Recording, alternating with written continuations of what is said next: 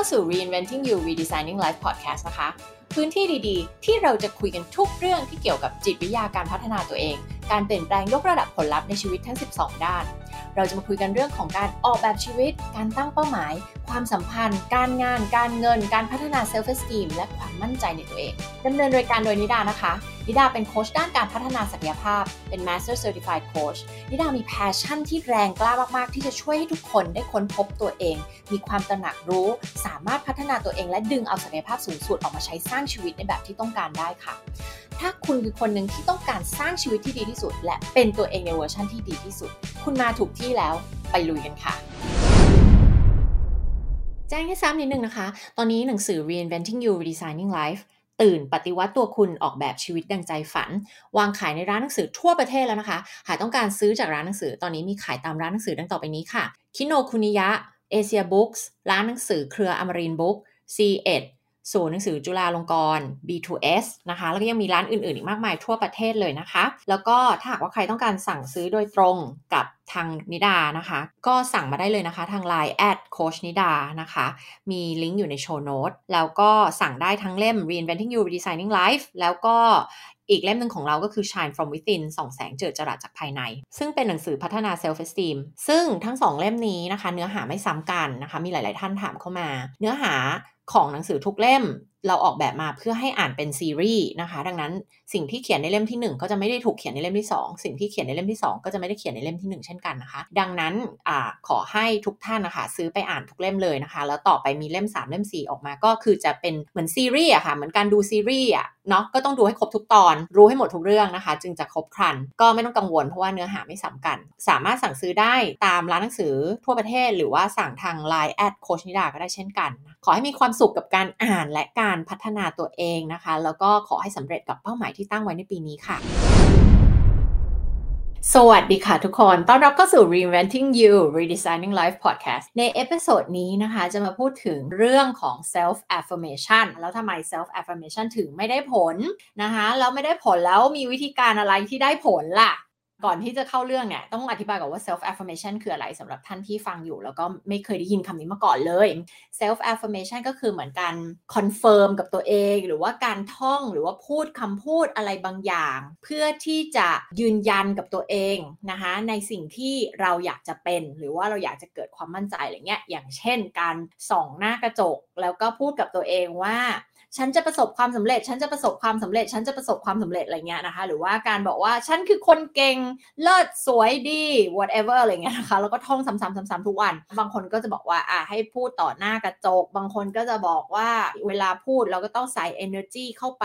เยอะๆให้รู้สึกจริง ให้มันรู้สึกว่าแบบสิ่งที่เราพูดมันจริงนะอะไรเงี้ยนะคะ มันก็จะมีเอ่ออะไรสารพัดเลยนะถ้าอยากรู้ก็ลองไป Google เพิ่มดูเรื่อง self affirmation นะซึ่งนิดาก็ต้องบอกว่านิดาเองเนี่ยก็เป็นคนที่เป็น certified trainer ในสายของ NLP นะ ซึ่งใน NLP เนี่ยก็จะมีสิ่งหนึ่งที่เขาสอนแล้วก็บอกให้เทรนเนอร์หรือว่าที่สอน NLP เขาสอนเรื่องนี้ก็คือเรื่องของ self affirmation ซึ่งต้องบอกว่าตั้งแต่สมัยที่นิดาเรียนอะหรือแม้กระทั่งจะเอามาสอนเองอะในบางส่วน มันก็จะมีเรื่องนี้ที่มันขัดใจนะมาก แล้วก็เคยลองอยู่หนหนึ่งแล้วก็ไม่ชอบอะรู้สึกว่ามันแบบอะไรอะมันไม่ make sense สำหรับเรา แล้วมันก็แบบ หรอ มันจะได้ผลหรอนึกออกไหมคะแล้วก็รู้สึกกระอักกระอ่วนใจ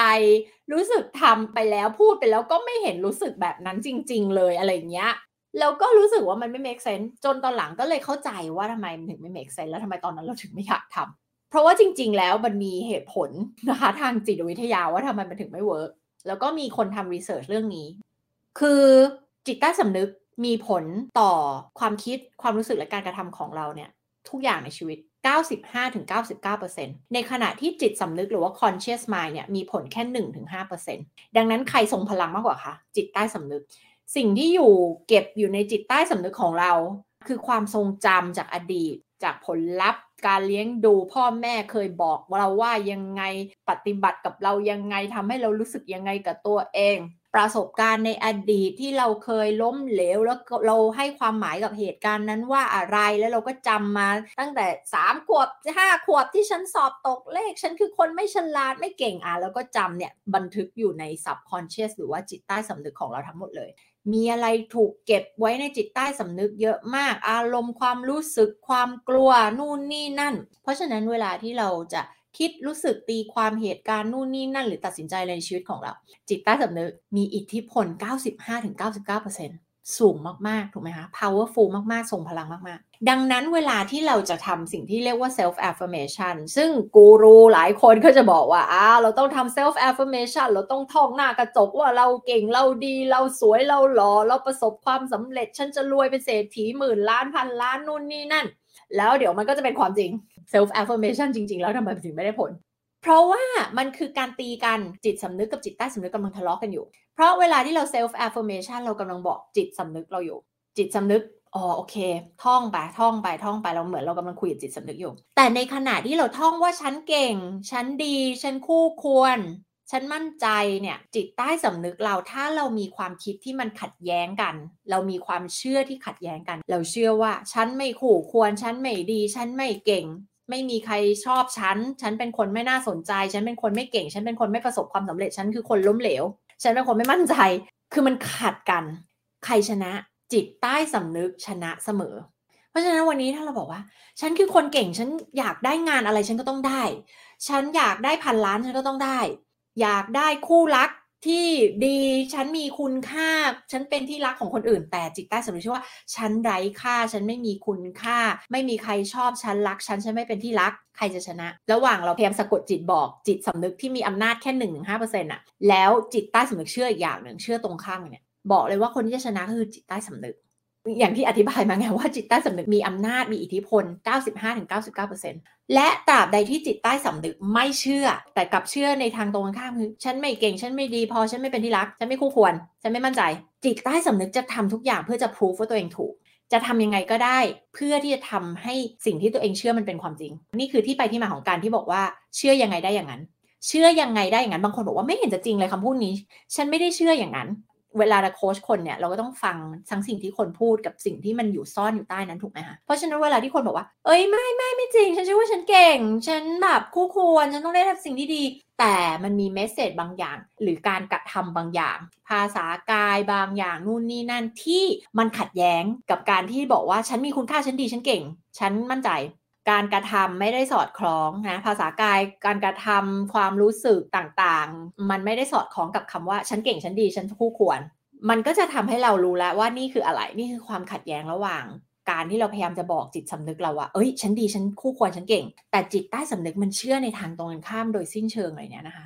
สุดท้ายแล้วการกระทำและผลลัพธ์ของเราจะสอดคล้องกับอะไรสอดคล้องกับจิตใต้สำนึกนะคะนั่นก็คือฉันไม่ดีไม่เก่งไม่คู่ควร ไม่เป็นที่รักไม่มั่นใจ เพราะฉะนั้นมันก็เลยเป็นการตีกันเหมือนกับคุณพยายามจะป้อนยัดเยียดดีกว่าใช้คำนี้ดีกว่ามันเหมือนคุณพยายามที่จะยัดเยียดข้อมูลที่จิตใต้สำนึกอยากจะรีเจ็คออกไปเลย มันไม่จริงจะเอาข้อมูลที่ไม่เป็นความจริงมาโกหกฉันทำไม เวลาที่เราบอกตัวเอง ฉันดีฉันคู่ควร ฉันมั่นใจ ฉันเลิศฉันเก่ง ฉันประสบความสำเร็จอะไรก็แล้วแต่ แต่จิตใต้สำนึกกำลังตะโกนเสียงดังอยู่ว่าอะไรไม่จริงไม่จริงอย่ามาโกหกอย่ามาโกหกแล้วมันก็จะทำทุกอย่างเพื่อที่จะต่อต้านและพิสูจน์ให้เห็นว่า เดี๋ยวไอความจริงคืออะไรเดี๋ยวฉันจะทำให้เห็น เพราะฉะนั้นมันก็เลยไม่ work นะคะเรื่องของ self affirmation มันไม่ work แล้วนอกจากไม่ work เนี่ยการทำแบบนี้ มันคือการทำให้เกิดเทนชันในตัวเราเยอะมากทำให้เกิดความเครียดทำให้เกิดคอน FLICT คอน FLICT นี้มาจากอะไรก็คือจิตสำนึกจิตใต้สำนึกทะเลาะกันไงจิตสำนึกฉันอยากจะเป็นอย่างนี้ฉันอยากจะเป็นอย่างนี้จิตใต้สำนึกแต่เธอไม่ได้เป็นอย่างนั้นเธอไม่ได้เป็นอย่างนั้น แล้วมันก็จะสู้กันทำให้เกิดคอน FLICT แล้วก็เกิดความตึงเครียด เกิดสเตรสเกิดเทนชันเยอะมากในตัวเรา มันเหมือนสองส่วนนี้สู้กันอยู่ตลอดเวลา แล้วเราก็จะหงุดหงิดแล้วเราก็แบบเอ๊ะทำไมไปเรียนมา ไปเข้าสัมมนาตั้งแพงมา self affirmation ไม่เห็นจะ work เลยทำไมมันไม่ work สักที ฉันทำอะไรผิดพลาดไปหรือเปล่าเนี่ยฉันยัง affirm ไม่ถูกต้องหรือเปล่า หรือมันมีอะไรผิดพลาดไปทำให้มันยังไม่ได้ผล แล้วเราก็มัวแต่แบบไปงงอยู่กับตรงนี้ มัวแต่สู้กันเนี่ยปล่อยให้สองส่วนนี้สู้กันคือเสียพลังงานไปเยอะมาก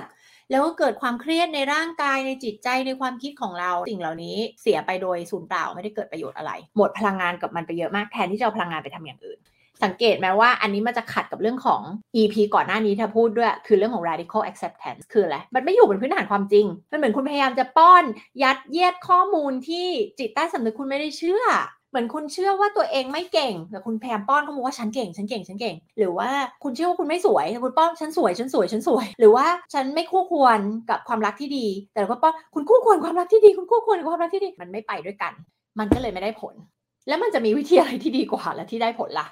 สั้นๆ ง่าย ๆ เลยก็คือการใช้คำถามนะคะแล้วก็มีการทำวิจัยเรื่องนี้นะ อันนี้ไม่ได้แบบคิดขึ้นมาเอง แล้วการใช้คำถามเนี่ย มันก็สอดคล้องกับ หลักการของ coaching วันก็บอกว่าการ coaching ทำไมมันทรงพลังมากล่ะ เพราะว่าการ coaching คือการสะท้อนและตั้งคำถามให้ coachee หรือว่าผู้ได้รับการโค้ชเนี่ยคิดคำตอบด้วยตัวเอง เมื่อมันเป็นคำตอบของเรามันจึง work ไง มันเหมือนมันจะไม่เกิดการต่อต้านในคำตอบนั้นหรือใน solution นั้น ในขณะที่บางทีที่มีคนมาบอกเรา เธอแก้ปัญหาอย่างนั้นสิ เธอทำอย่างนี้สิ แล้วเขาบอกบอกบอกเรามาหมดเลย แล้วเราก็แบบไม่ได้อยากจะทำเพราะว่ามันเหมือนแบบทำไมต้องมาบอกให้ทำแบบนั้นแบบนี้ด้วย มันมีความต่อต้านเพราะว่ามันเป็นคำตอบของคนอื่นที่มาบอกให้เราทำ แต่เวลาที่เราคิดคำตอบออกมาด้วยตัวเอง นอกจากมันจะเป็นคำตอบที่ฟิตกับตัวเราเหมาะกับตัวเราแล้ว work สำหรับตัวเราแล้วเนี่ย มันจะมีแบบเอฟเฟกที่เกิดจากการที่เราได้คิดคำตอบนั้นออกมาเองอะ่ะ มันมาจากตัวเราเอง มันไม่มีใครมาสั่งเรา มันไม่มีใครมาบอกเรา แล้วมันทำให้เราได้ใช้รีซอสต่างๆ ที่อยู่ในตัวเราเอง เพื่อพาเราไปข้างหน้าไปยังจุดที่เราต้องการจะไป ซึ่งการใช้คำถามนี้ทำไมมันได้ผลหนึ่งเพราะว่ามันเป็นการเช็คว่าจริงไหมก่อนอะอย่างเช่นยกตัวอย่างว่า สมมติว่าเรามีความคิดหรือความเชื่อว่าฉันร้องเพลงแย่มาก ฉันเป็นคนร้องเพลงแย่มาก ฉันขึ้นเวทีคนต้องหัวเราะเยาะฉันแน่เลย ร้องเพลงได้เสียงน่าเกลียดมาก ฉันร้องเพลงแย่มากอะ เออ มีคนแบบหัวเราะเยาะฉันอะไรเงี้ย เราก็จะกลับมาเช็คตัวเองก่อนด้วยคำถามที่ว่ามันจริงไหม เราเรามาดูความจริงที่เราบอกกับตัวเองก่อน เช่น เราบอกว่าฉันร้องเพลงไม่เก่ง อะนี่คือ statement นะนี่คือสิ่งที่เราเราคิดกับตัวเองแหละสิ่งที่เราเชื่อนะ ทีนี้ให้เราเปลี่ยนเป็นคำถาม ฉันร้องเพลงไม่เก่งจริงไหมนะหรือว่ามันมีเหตุการณ์อะไรที่แสดงในทางตรงกันข้ามไหม มีเหตุการณ์อะไรที่ไม่ได้ confirm ความเชื่อนี้ไหมว่า เราร้องเพลงไม่เก่ง อะ เราจะบอกว่า เออ เราก็อาจจะคิดคิดคิดพอถามคำถามมันจะเกิดอะไรขึ้นคะมนุษย์เรา พอเราถามคำถามตัวเองเราจะต้องคิดไง เราจะต้องมีการคิดคำตอบไงถูกไหมคะ เพราะฉะนั้นในการคิดคำตอบนี้เราก็จะนั่งคิดละ อ๋อ โอเค จริงไหมมันมีหลักฐานที่ขัดแย้งกับความคิดนี้ไหมเราก็คิดล้วเออโอเคโอเค ครั้งที่แล้วที่ฉันขึ้นไปร้องเพลงในงานแต่งงานเพื่อนฉันนะแบบฉันร้องเสียงหลงเลยร้องเสียงเพี้ยนเลย แล้วก็ไม่ได้เตรียมตัว ไม่ได้ท่องเนื้อเพลงไปทำให้ร้องผิดคีย์ร้องมั่วซั่วไปหมด แล้วก็แบบทำให้คนหัวเราะฉันแต่เอ๊ะจริง ๆ หลายงานก่อนหน้านั้นที่ฉันเคยไปร้องมาเนี่ย มันก็โอเคแล้วฉันก็ค่อนข้างได้รับคำชมว่าฉันร้องดีนะ อะไรอย่างเงี้ยนึกออกไหม หรือคุณอาจจะได้คำตอบว่า เออ ฉันร้องเพลงไม่โอเคจริงๆก็ได้ อะ อันนี้คือเป็นการตั้งคำถามเพื่อที่เราจะเช็คความจริง ซึ่งความจริงมันอาจจะจริงหรือมันอาจจะไม่จริงก็ได้ไอ้ที่คุณว่าคุณร้องเพลงไม่เก่ง ไม่จำเป็นต้องหลอกตัวเองว่าโอ๋อฉันร้องเพลงดีฉันร้องเพลงเก่งไม่ใช่ คือกลับมาที่หลักการความจริง แล้วก็ใครที่ยังไม่ได้ฟัง EP ก่อนหน้านี้กลับไปฟังด้วย radical acceptance แล้วถ้าฟังอันนั้นก่อนมาฟังอันเนี้ยจะดีมาก เพราะว่าจะได้เข้าใจ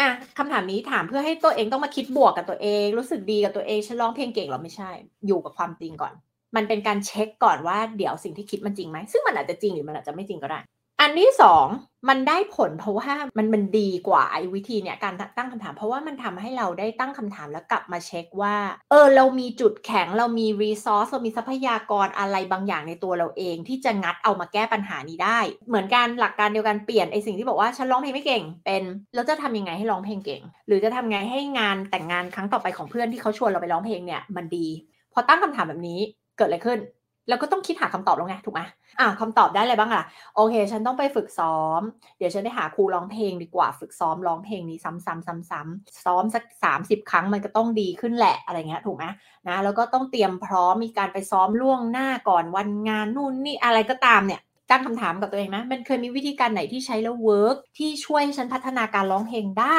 หรือว่าครั้งที่ฉัน perform ได้ดีมันมีอะไรแตกต่างหรอในครั้งที่ฉัน perform ได้ดีที่ฉันร้องได้ดี เทียบกับครั้งที่ฉันร้องได้ไม่ดี แล้วหัวคนหัวเราะฉัน มันก็จะทำให้เราเห็นว่าอ๋อ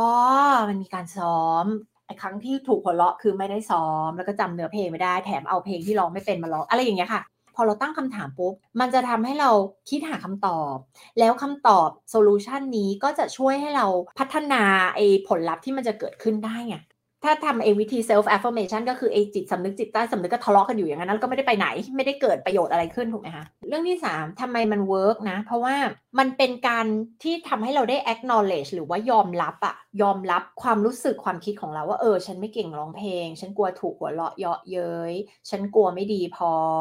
ฉันรู้สึกว่าถ้าฉันร้องเพลงแล้วถูกหัวเราะ หรือฉันร้องเพลงแล้วไม่ได้ดีเนี่ยแล้วมันจะแปลว่าฉันไม่มีคุณค่าฉันไม่ดีพอ แล้วฉันก็จะรู้สึกเศร้า เวลาที่นึกเรื่องนี้ที่รู้สึกเศร้าฉันรู้สึกผิดหวังในตัวเอง โกรธหน่อยๆ น้อยใจชะตากรรมนิดๆ อะไรเงี้ยนึกออกไหมคะคือเป็นการ acknowledge ความคิดและความรู้สึก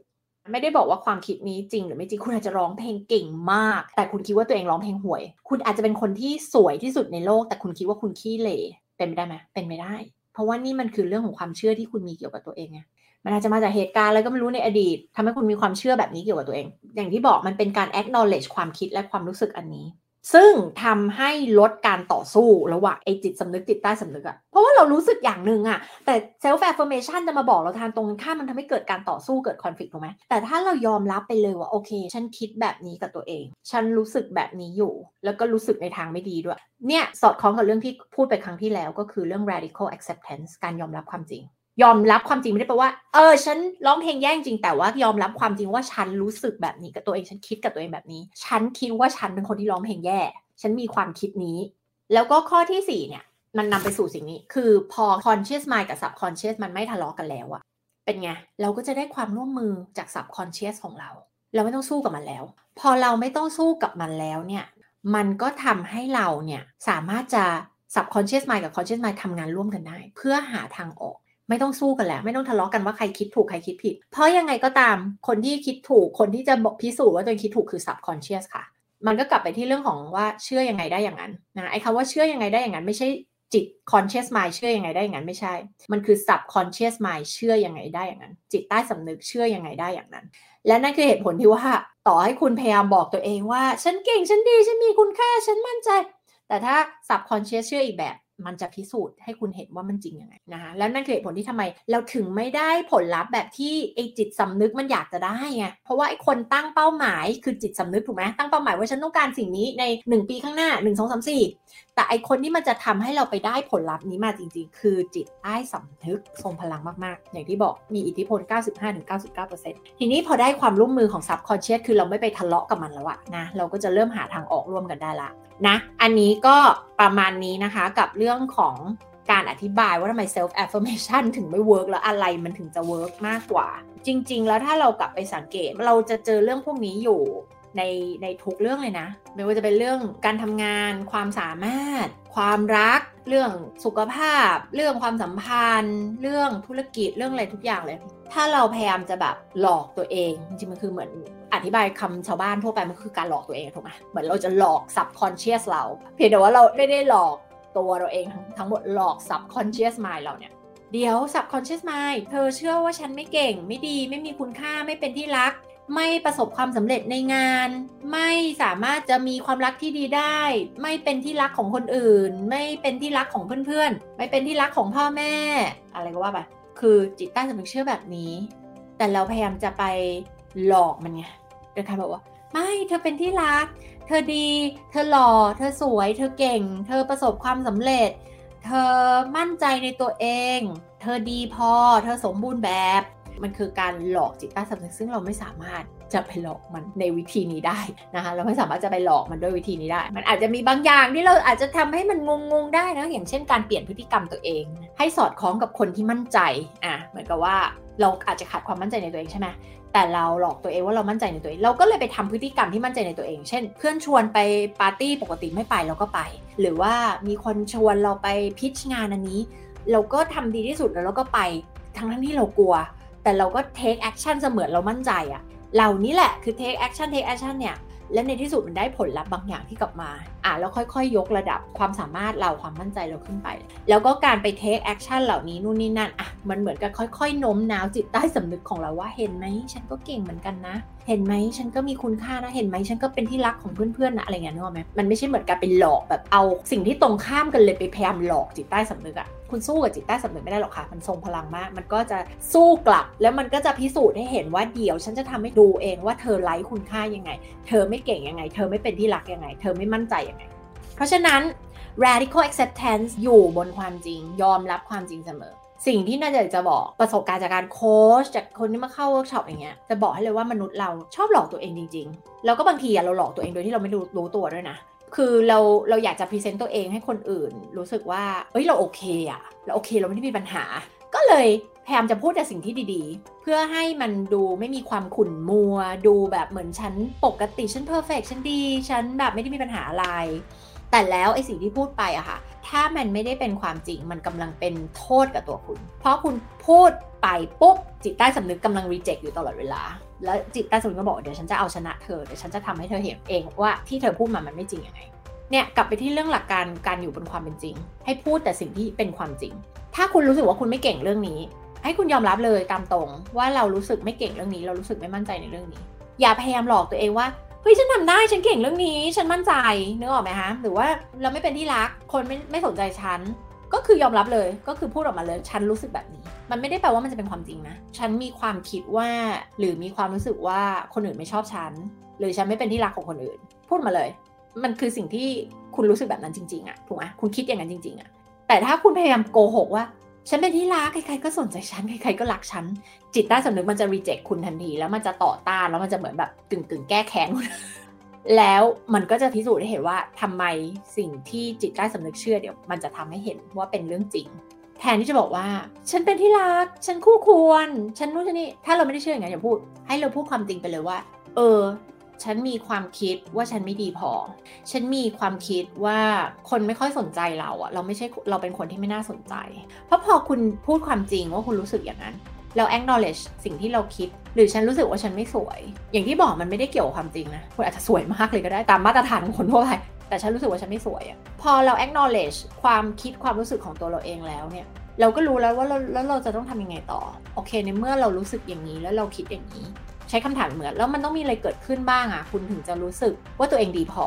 หรือรู้สึกว่าตัวเองเก่งในการร้องเพลง เก่งในการเป็นโค้ชเก่งในการเป็นพนักงานคนหนึ่งเก่งในการทำงานอะไรก็ได้ มันต้องมีอะไรเกิดขึ้นบ้าง คือพอเราตั้งคำถามปุ๊บมันก็จะนำไปสู่การคิดหา solution อันนี้ฝากไว้ ให้เราตกผลึกกับ ความรู้สึกความคิดที่เรามีต่อตัวเองจริงๆนะคะอย่าพยายามหลอกตัวเอง เพราะว่าเวลาที่เราหลอกตัวเองนอกจากไม่เกิดประโยชน์แล้วเนี่ยมันยังเหมือนไอจิตใต้สำนึกมันเหมือนม้าพยศอะคือมันจะมันจะทำคืนเรากลับมา มันจะต่อต้านแล้วมันจะยิ่งพิสูจน์ให้เราเห็นว่า เดี๋ยวเธอคิดว่าเธอดีเหรอเธอคิดว่าเธอดีพอเหรอ เธอคิดว่าเธอเก่งเหรอ เธอคิดว่าเธอมีคุณค่าเหรอ เดี๋ยวฉันจะพิสูจน์ให้เธอเห็นเองว่ามันไม่จริงยังไง จิตใต้สำนึกนั้นทรงพลังมาก ขอให้ทุกคนได้ไปคิดทบทวนค่ะว่าความจริงคืออะไรนะคะ แล้วเดี๋ยวเราพบกันค่ะ